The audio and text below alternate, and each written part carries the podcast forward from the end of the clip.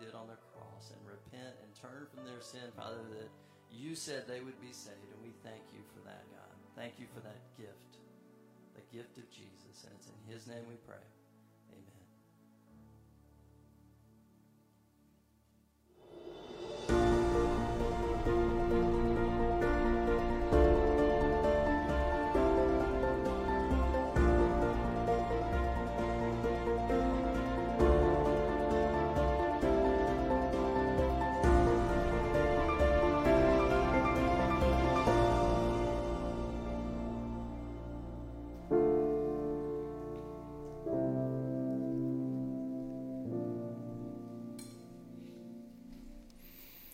Well, good morning. How's everybody doing this morning?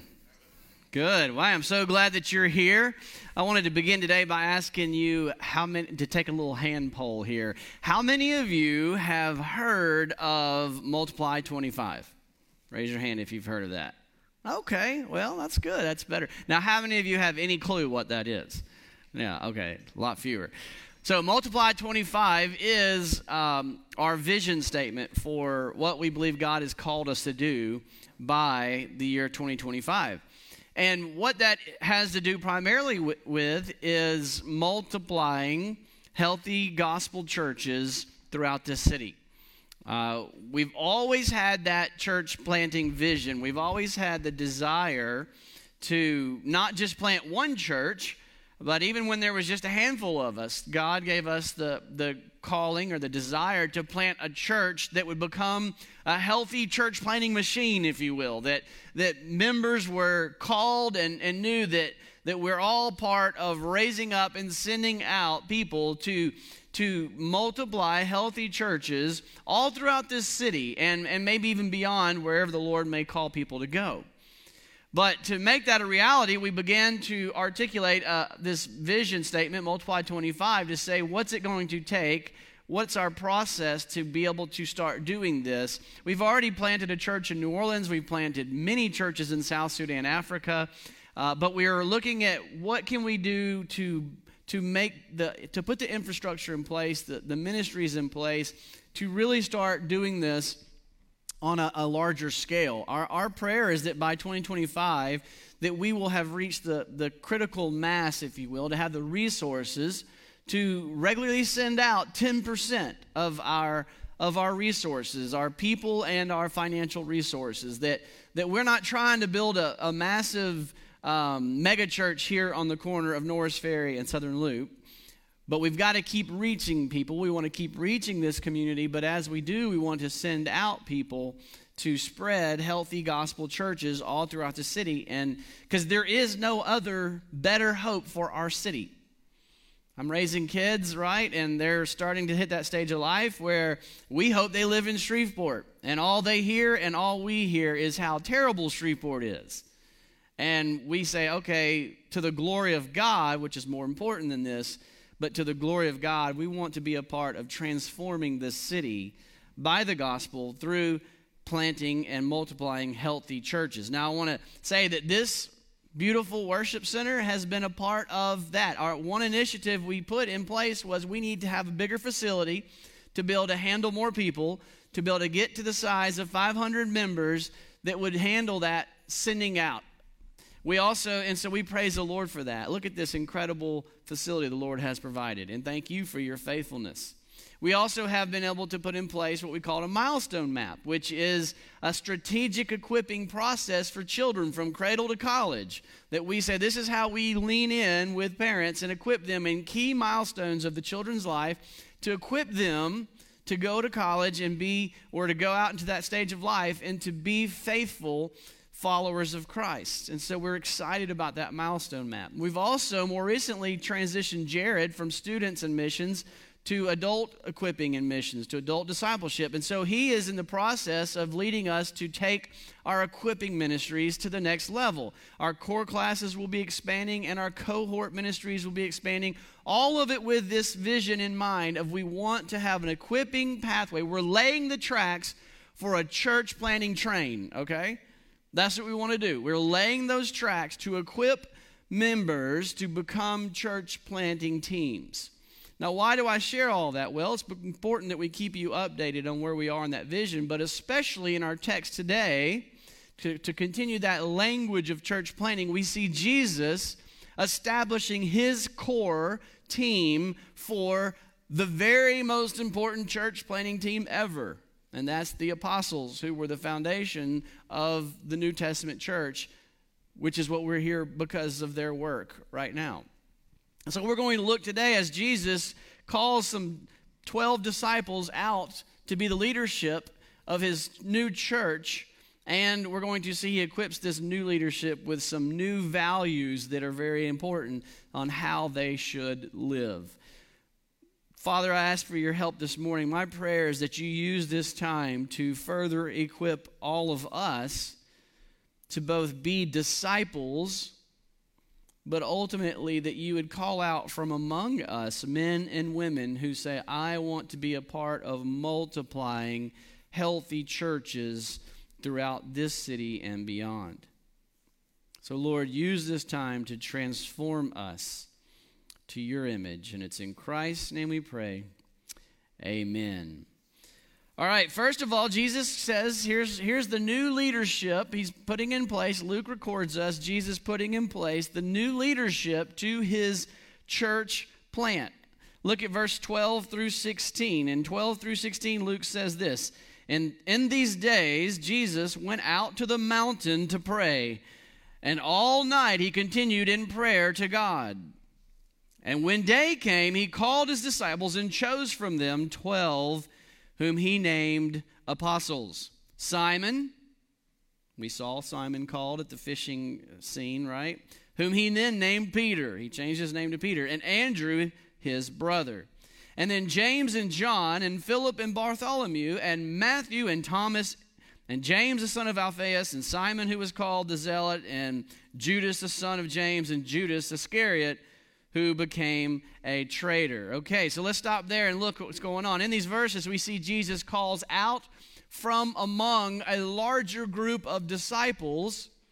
He calls out from among them 12 men to form a new leadership team for his church. Now, if we want to continue in modern day language, this is not a church plant, actually. This is a church replant.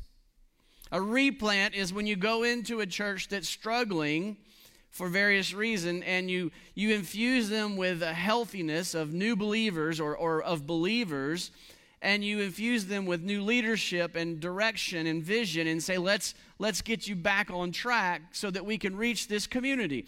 Well the original church to, to terribly mix up these metaphors but in, in the original plan of the old testament god had established the 12 tribes of israel 12 leaders of his people and we see that that was the original people of God, but they strayed away from God's word.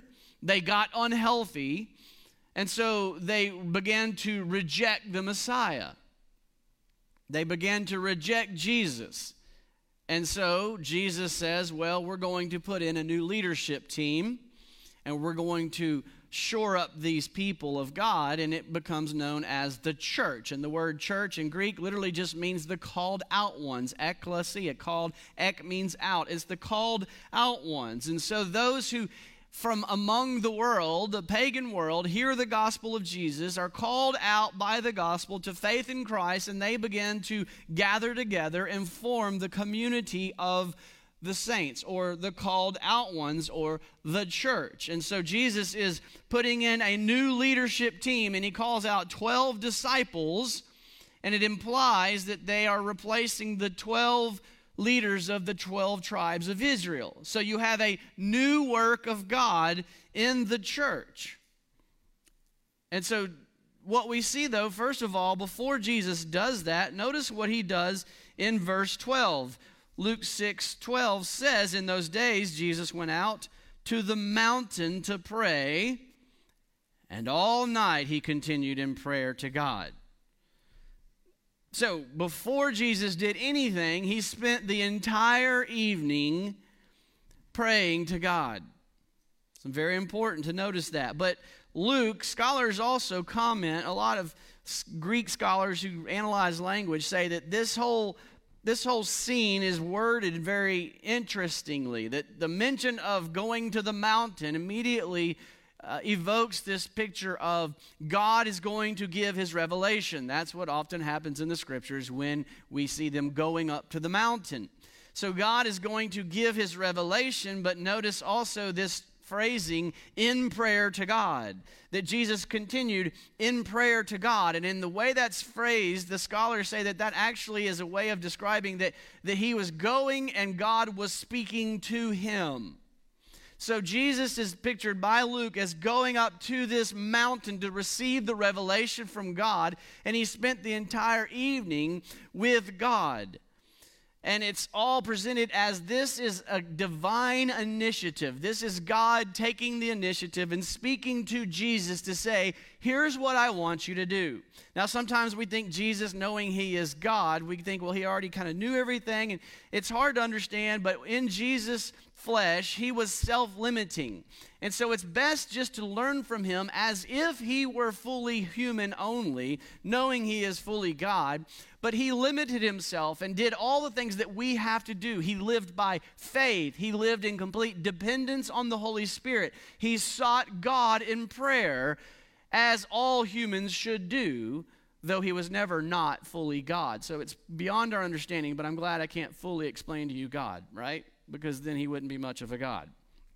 But being fully God and fully man, he limited himself and does the very things that we need to do go to God in prayer. But here we see that this is all, Luke is presenting it in a way that is God's divine initiative. God is taking the initiative and saying, Here's what I want you to do. In fact, the New International Commentary of the New Testament, Green says this quote, As Luke presents it, the idea of choosing itself the election of 12 persons and the choice of these particular persons from among the larger group of disciples, all three are divinely sanctioned.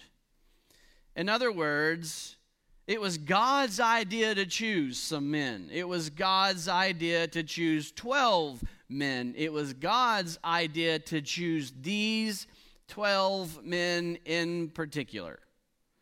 This is God saying, Jesus, here's what I want you to do. And so he goes to the Father in prayer before the Lord, goes up to the mountain to hear from the Lord. And the Lord says, I want you to choose 12 men, and here's their names. We must make prayer foundational to our vision of multiplying healthy churches. We must go to the listening room and listen to the Lord. Lord, what would you have us do? How would you have us to do this? Where would you have us to do this? Who do you want to send? How do we equip them? Where do we send them? Lord, speak to us. We are listening. Would you just agree with me now to begin now to bathe this entire process in prayer? And later I'll give you four specific prayer requests I'm going to ask you to please covenant to, to pray these things for us. But in our text, after praying all night long, look at verse 13. What he says, Luke says, And when day came, he called his disciples and, chose, and he chose from them 12, whom he named apostles. Now, Jesus does what the Father tells him to do. From among the crowd, he chooses 12 men who are among the group of people called disciples or followers, and he says, I'm going to name them apostles. And in verse 14 and following, we see their names. Simon, whom Jesus named Peter, Andrew was Peter's brother, James and John, who were brothers, and Philip and Bartholomew, and Matthew and Thomas, and James, the son of Alphaeus, and another Simon, who is called the Zealot, and two Judases. One was the son of James, and the other is called uh, uh, Judas is the, the traitor who becomes a traitor. I think it's so interesting that Jesus, that God initiated that we, that Jesus called Judas who would become a traitor. I could spend a whole matter of fact, I wrote just about a whole other sermon on that right there, and I had to cut it for the sake of time, or y'all would have lost you all before we got to the end of the sermon.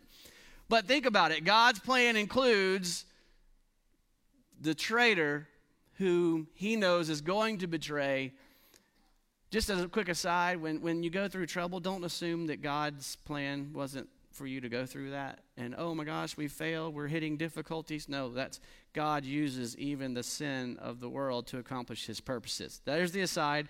I could have gone 30 more minutes. I'm not going to. But to make them apostles he says he names them apostles. To make them apostles means that he was making them his official authoritative representatives his leaders his recognized leadership team these men play a unique role in the founding of the New Testament church. If you use the term apostle with capital A, they are unique. They had a unique leadership role in the founding of the church. In fact, if you add to them the apostle Paul, whom the resurrected Jesus later added to this list, removed Judas the traitor, add apostle Paul, and there's your 12 apostles who were the founders of the church. They wrote your New Testament scriptures. They and some of their designated agents wrote their, the New Testament scriptures. They were the foundation of the church. And the one main qualification of all the apostles that they had in common was that Jesus particularly chose them, they followed him, and they saw his death his burial, and they saw him in the resurrected body. Remember, Paul saw the resurrected Jesus appeared to him? The resurrected Jesus officially sent them and said, You are my apostles. And they wrote the scriptures, or they had someone write it as they told them what to write. So Luke says, This is my this is Jesus' new leadership team. And he says that he calls them out from among the what? The general term for those following Jesus were called disciples. So the apostles, the leadership team, were disciples. What exactly is a disciple? What does it mean? Where do we get this very familiar term that we call disciples? Well, this came out of Galilee and everything I'm about to tell you comes from uh, Reverend Ray Vander Laan, who I've seen, learned a lot from since Jamie. We hired Jamie. He's put me under this guy. And this guy studied all the culture of, Jew, of Judaism and, and really explains this whole system. Uh, to be a disciple came out of Galilee, and he says that Galilee was basically the Harvard, the Yale, or the Oxford of discipleship. Little old Galilee becomes this place where the greatest discipleship system came. And the discipleship system started when a boy, a Jewish boy, was, was as early as they could in life, their first 12 years of their life. You know what they did for their first 12 years in their primary school? They memorized the Torah. They memorized the first five books of your Bible. Now, who wants to join me right now and say, let's commit to memorizing? I, am just now thinking I'm going to reread it, okay? Uh, memorized it by the age of 12. That was their goal. And if a boy by the age of 12 had memorized the Torah, he was he reached the point where he then could stand on the day of Passover and represent his family before God at 12 year old and slaughter the lamb to atone for the sins of his family. So it was a massive coming to age at the age of 12. And then most of them, vast majority of them, went on to their vocation. They went to work. They were fishermen, they were stone cutters, but their calling at that stage was to be the absolute godliest stone cutter around.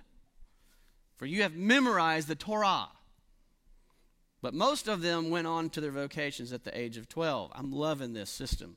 It's too bad my kids are grown and I missed it. But you still have a chance to put your kids through this. No. And then the brightest and best who had that memorized didn't go to work. They said, okay, well, now you can continue. And for the next few years, you know what they did? They memorized the Tanakh, the law, prophets, and writings, what we call the Old Testament. So the next few years, they memorized the rest of the entire Old Testament. And so then, and by the age of 15, most of those boys had memorized at least large sections, large amounts of your Old Testament. Then most of them went on to their careers and worked their vocation. But a select few of them who were considered the brightest and the best would be continuing their study. And so from age 15 through age 30, they would become a Talmud or a disciple. And that's where we get this idea. A disciple of a respected, revered, honored rabbi.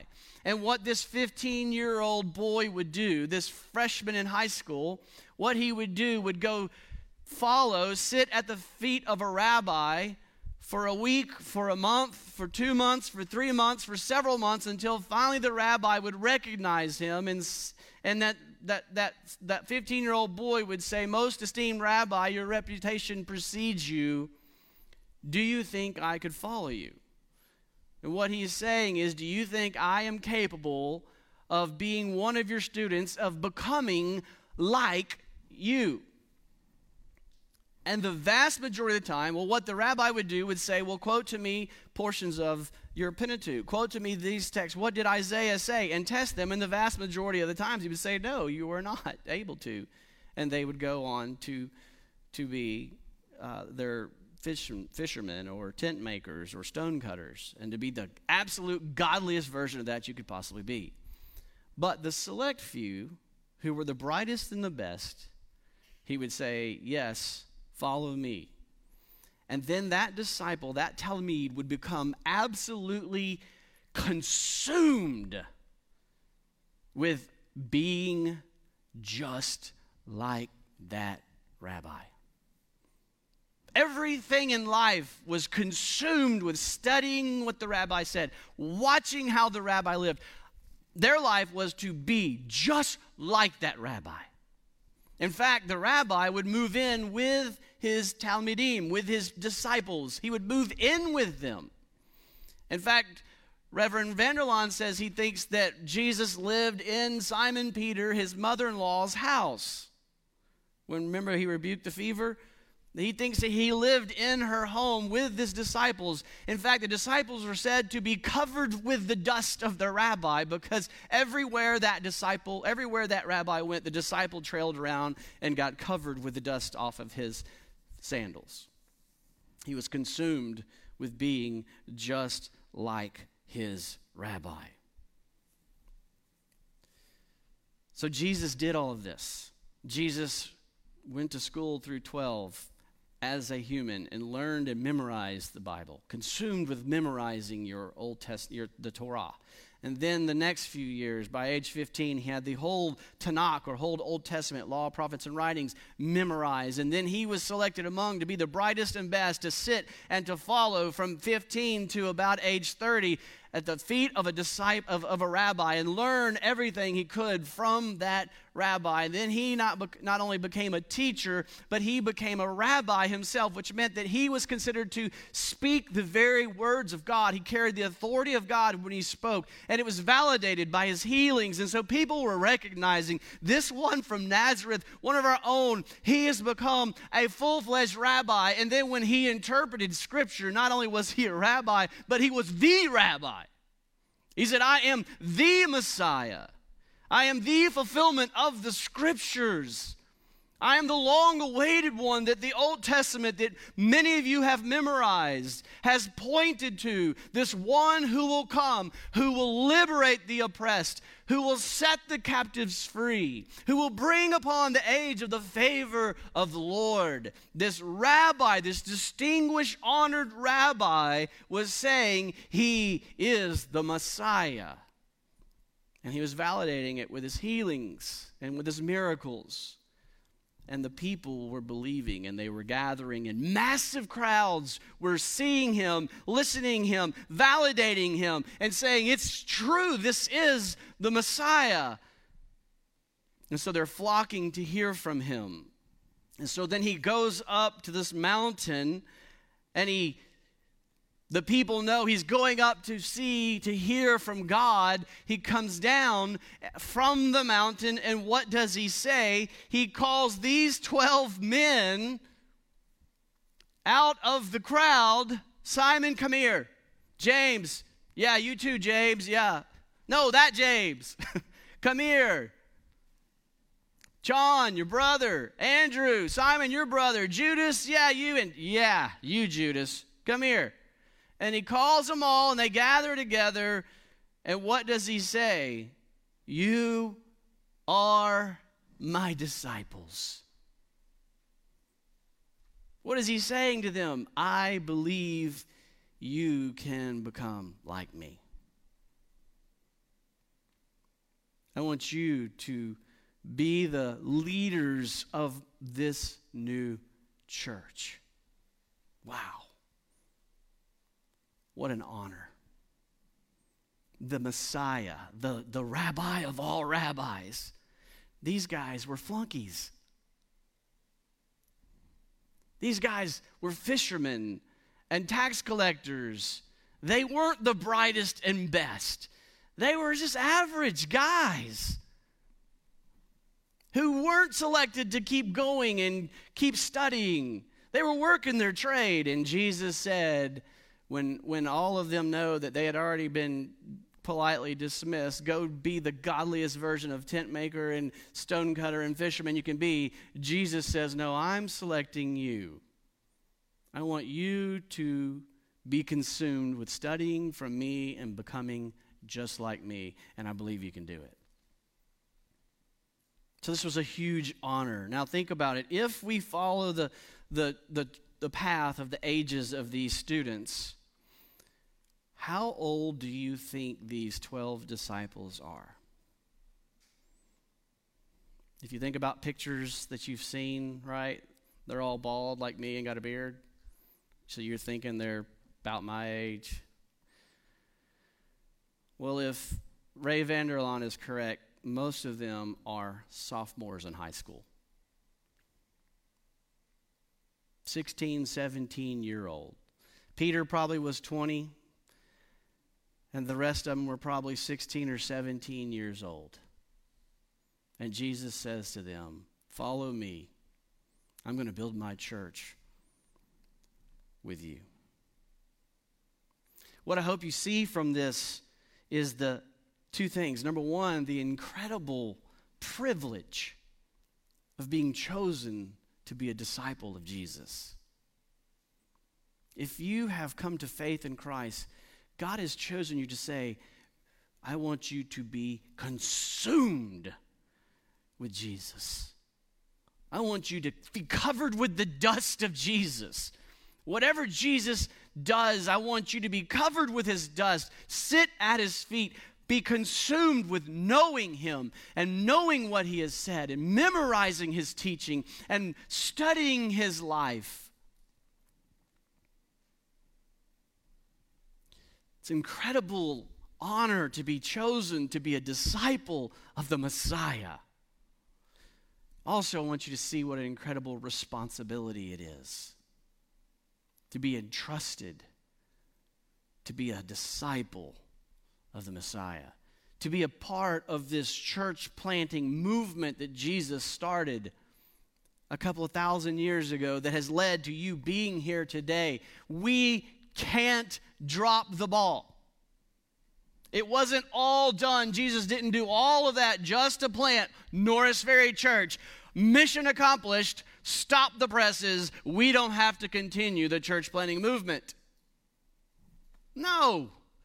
We are just one of the churches in this movement, and he says, I want you to be a multiplying movement, not just a duplication, but a multiplication where we are multiplying churches that multiply healthy churches that multiply healthy churches for the transformation of our city and the cities beyond for the transformation of the world. Jesus has started a church planting movement that will transform all the ends of the earth, all the people of all nations, of every tongue, of every tribe, of every nation, to the glory of God. That's why we're here. What an honor, what a responsibility. I want you to take that seriously. So Jesus sets forth his new leadership team for his church in the first section. In the second half of this chapter, verses 17 through 26, we see Jesus establishing his new value system for his church. Look what he says. He says, You need a new set of values. And so we say in verse 17, he continues, Luke continues, and Jesus came down with them and stood on a level place with a great crowd of his disciples. and a great multitude of people from all Judea and Jerusalem, the seacoast of Tyre and Sidon, who came to hear him to be healed of diseases. And those who were troubled with unclean spirits were cured, and all the crowd sought to touch him, for power came out, that's the Holy Spirit, power came out from him and healed them all. And he lifted up his eyes on his disciples, and he said, and so to just get and see the scene. He's got them on a flat level with all his 12 disciples there, whom he had just called out from the crowd, but he's teaching them at a place where all the crowd can listen. It'd be like if I called 12 of them out, 12 of, of you up and said, Hey, sit on the front seat. I want to teach you. You all are listening and learning as I teach them. So he's not just teaching these values to a few select leaders. He's saying, You leaders need to impart these values and lead all of these disciples to maintain and live by these values. And so let's read what he says in these new values. He said, Blessed are you who are poor who says that. It's not what we say, it's cursed to be poor. Blessed are you who are poor. Why? For yours is the kingdom of God. Blessed are you who are hungry now. Why? For you shall be satisfied.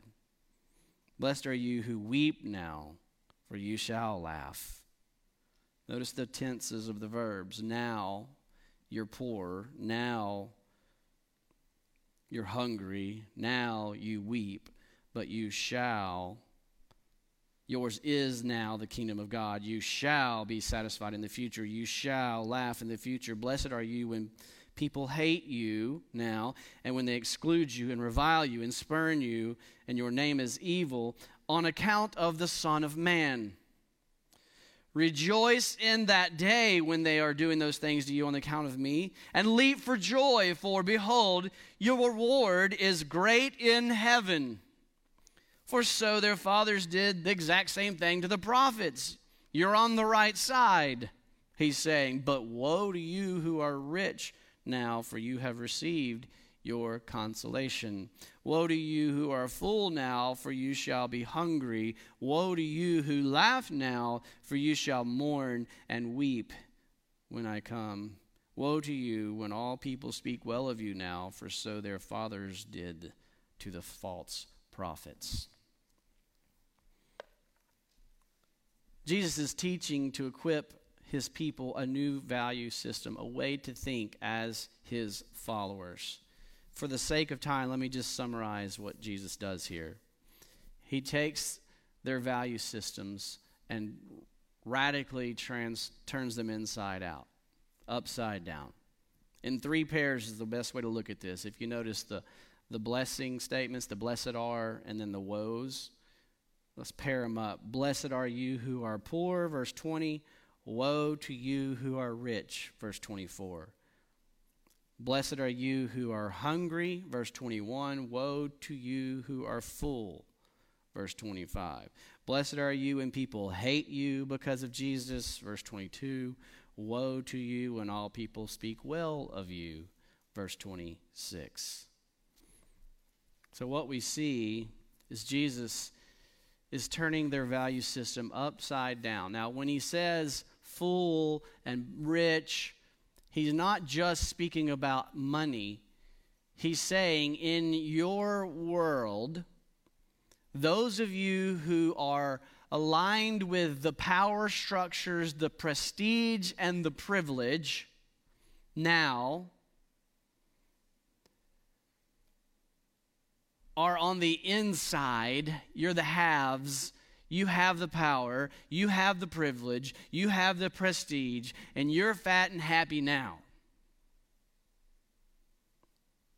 And this crept into the church. If you remember the tax collectors, Jesus is eating with the tax collectors, and all the religious people were like, Wait, what are you doing? And Jesus said, I came for the poor. I came for the marginalized. I came for the outcast. They were building a power structure, they were building a mega church to their own power and glory and prestige and privilege. And if you want in, you better clean up, get religious before you come in. And Jesus says, No, that's not how it works in my church. Jesus says, No, we're going to turn that upside down. That those who are in and powerful and prestigious, but they don't have Jesus, woe to you. You choose that over Jesus, then you aren't blessed, you are cursed. But those who choose Jesus, who empty themselves of their power and their prestige and their privilege in order to take his gospel, to take Jesus outside the power structures, they then, by aligning themselves with Jesus, become the marginalized. Outside the power structures, outside, outside the power and prestige and privilege. And it's going to cause great suffering, and it is at great sacrifice to follow Jesus. To those, he says, but you are blessed. When you do all of that, when you lose your power, your prestige, and your privilege because you've aligned yourself with Jesus on account of the Son of Man, you are blessed. It's not blessed to be inside on the power structure and privilege absent Jesus. It's blessed to be with Jesus and to take Jesus outside of those power structures, even though it's going to cost you everything. As I mentioned, the, the verb tenses are helpful. He's comparing life now, aligned with Jesus, will be filled with sacrifice and potentially with suffering. It will marginalize you and put you outside the, the power structures of our culture and society and there will be a price to pay now. But you're blessed because you're with Jesus, and He promises you a future reality that far surpasses any of the sufferings you might undergo. Jesus is helping them understand, helping them have perspective so that they can faithfully persevere as He's called them. You see, such treatment by the world, like the prophets before, he says, this is how you know who you've aligned with. If you treated right and treated great, well, that's exactly how they treat their own. But if you've suffered, then that should encourage you to know that you are aligning with Jesus because following Jesus means becoming like Jesus, means you're going to be treated like Jesus was treated. And how was Jesus treated? He was mocked, he was crucified, he was betrayed. Why should we expect to be treated any differently if we are following Jesus and consumed with becoming just like Jesus? So, here's what I want you to do today I want you to see that it is a tremendous honor to be chosen to be a disciple of Jesus. And I want to challenge you to take that honor with great seriousness that you have been called to be consumed with Jesus. Not casual, not, hey, let me sprinkle a little Jesus in my life, but let me have the life I want and sprinkle a little Jesus in there. That's not what it means to be a disciple. To be a disciple means to be covered in his dirt, to be covered in his dust, to be consumed with his word, to be guided by his spirit, to be equipped by his church to fulfill his mission of planting a church movement that multiplies his glory to the ends of the earth. Is that what you understand being a Christian means? That's what Jesus means when he says, Be my disciple and make disciples. And so, as we seek to multiply gospel healthy churches, it happens through you taking your discipleship seriously, through me taking my discipleship seriously. And it needs to be bathed in prayer. So, I want you to write these prayer requests, or I'll make them available this week because I'll probably go too fast for you to write. But here's what I want you to pray this week. In your community groups, I hope that you will take time and spend a season of prayer for each of these four prayer requests ask the Lord to give us a clear strategy on how we're going to multiply throughout this city. A clear strategy. Ask the Lord to raise up men and women who say, I want to go. I want to be a part of multiplying healthy churches. Ask the Lord to give us clear wisdom on how to equip those who are ready to go. And ask the Lord to open opportunities.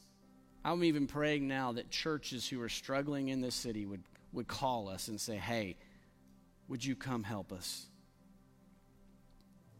As we do this, we can expect it's going to take great sacrifice. And I want you to be encouraged that if you are a disciple of Jesus, the kingdom of God is yours. You will be satisfied. You will laugh one day, and your reward in heaven is great. Father, I pray that you would inspire us this morning, challenge us to be consumed with being like you, help us to lead others to follow you.